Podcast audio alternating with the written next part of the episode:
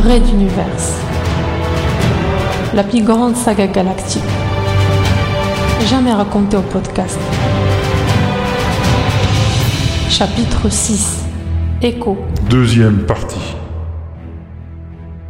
En orbite autour de l'étrange planète Vegas quatre, aux quatre anneaux pourvoyeurs de matière indispensable au voyage dans l'espace, deux transporteurs de l'Exode, dirigés par le général Décembre et le politicien Junta, font escale pour améliorer leur ravitaillement.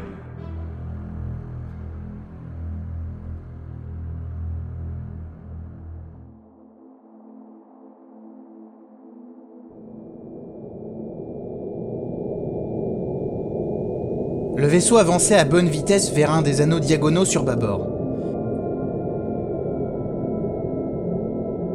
L'ex-croiseur pirate était équipé d'un ancien convertisseur de lithium encore robuste et parfaitement capable de remplir son office, permettant de pomper une part significative de combustible. Autour de lui volaient un chasseur lourd et deux chasseurs légers en formation, lui servant de garde rapprochée mais pas seulement. Le croiseur pouvait très bien se passer d'ange gardien. La zone était généralement sûre, une sorte de tradition d'accalmie pour les marins de l'espace où la neutralité de chacun était respectée, et il était quand même suffisamment armé pour faire face à une petite flotte.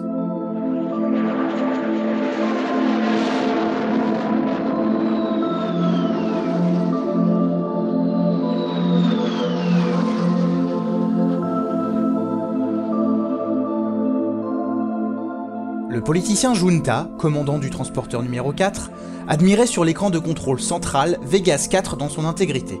La planète était difforme, certes, mais avec une certaine profondeur au niveau des couleurs, tel un tableau de maître surréaliste où des billes d'agate de différentes teintes seraient imbriquées les unes dans les autres, une lueur irradiant de l'intérieur.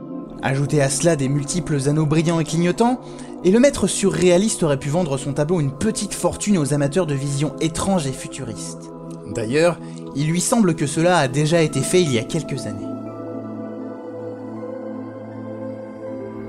Regardez cela, Junta! Les écrans secondaires montraient le chasseur lourd effectuant une pirouette suivie d'un looping serré avant de se retrouver dans sa position initiale. Junta soupira. Le général Décembre était un enfant trop gâté, il lui manquait les sensations de vol que l'on a dans ses chasseurs, et il avait profité de la petite sortie pour se dégourdir les ailes. Décembre à Junta, je vous laisse poursuivre la visite du vaisseau. Vous serez sur la zone d'extraction d'ici vingt minutes. Je veux en profiter pour pousser un peu mes moteurs. Nous nous retrouverons là-bas. Avec plaisir, Général. Amusez-vous bien. Et Décembre mit les gaz, partant avec son copilote en direction des anneaux pour certainement une petite virée pleine d'acrobatie. Junta tourna des talons et sortit du centre de commande.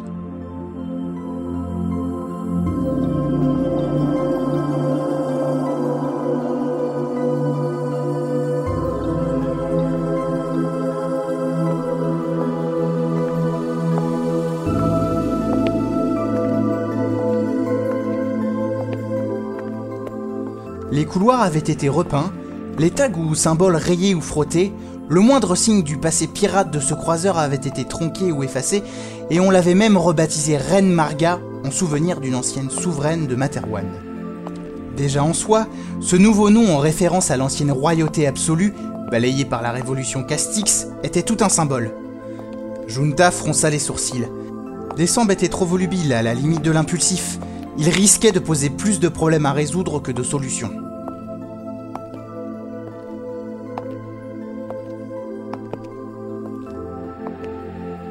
Montant un escalier en métal, le politicien ouvrit le sas de protection pour l'alcôve d'observation, une sorte de bulle placée au-dessus des radars et destinée aux accostages sous transition.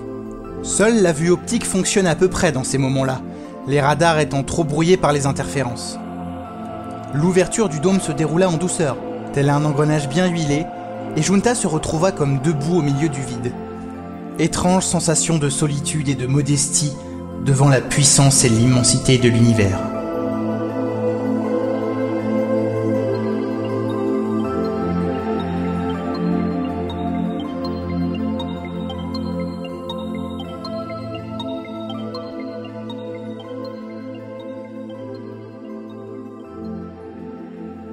Vraiment, Vegas quatre lui plaisait de plus en plus.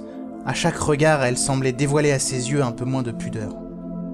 Il y avait de la grâce dans ses anneaux, et son côté boursouflé mais nuancé de couleurs et de lumière lui faisait penser à une opération chirurgicale destinée à assurer de belles formes. Au loin, vers tribord, Il voyait les traînées laissées par Décembre au milieu des morceaux de glace et des blocs de lithium ou de diamant, entre lesquels il ondulait tel un enfant jouant dans l'eau. À l'arrière, on pouvait nettement apercevoir les deux transporteurs géants. Ces masses de métal de millions de tonnes encore imposantes malgré la distance et destinées à emporter tant d'âmes vers un futur meilleur. Quelle ironie, lui qui avait tourné si souvent sa veste pour se placer du bon côté, venait de choisir l'exil. Il n'était pas certain de son choix, mais il pressentait que quelque chose de grave allait advenir à Materwan, et que l'inconfort tout relatif de son poste et sa fonction ici valait mieux à long terme qu'une situation de haut responsable sur la planète mère. L'avenir dira qui avait raison.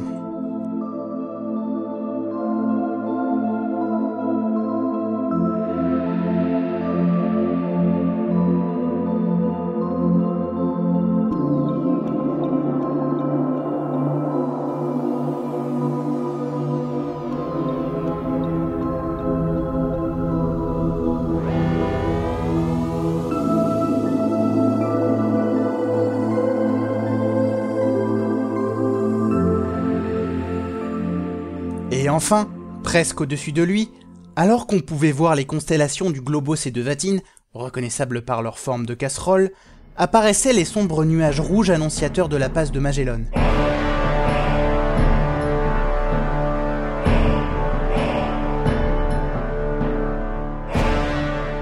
Souvent utilisés lors des voyages spatiaux, plutôt risqués par la présence de pirates et les interférences multiples, la passe est une sorte de faille dimensionnelle naturelle.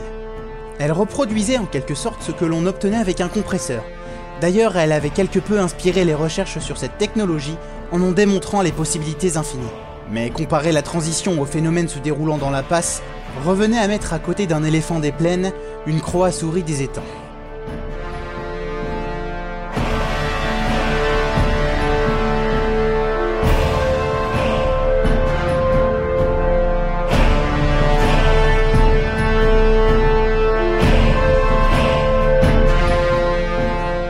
La passe était une puissance emportant à des milliards d'années-lumière en quelques minutes, ce qu'aucune transition ne saurait faire. Et enfin, une fois dedans, le temps disparaissait, au sens propre.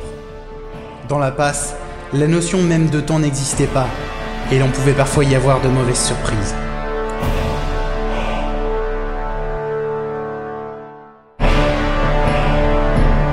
Red Universe. À suivre.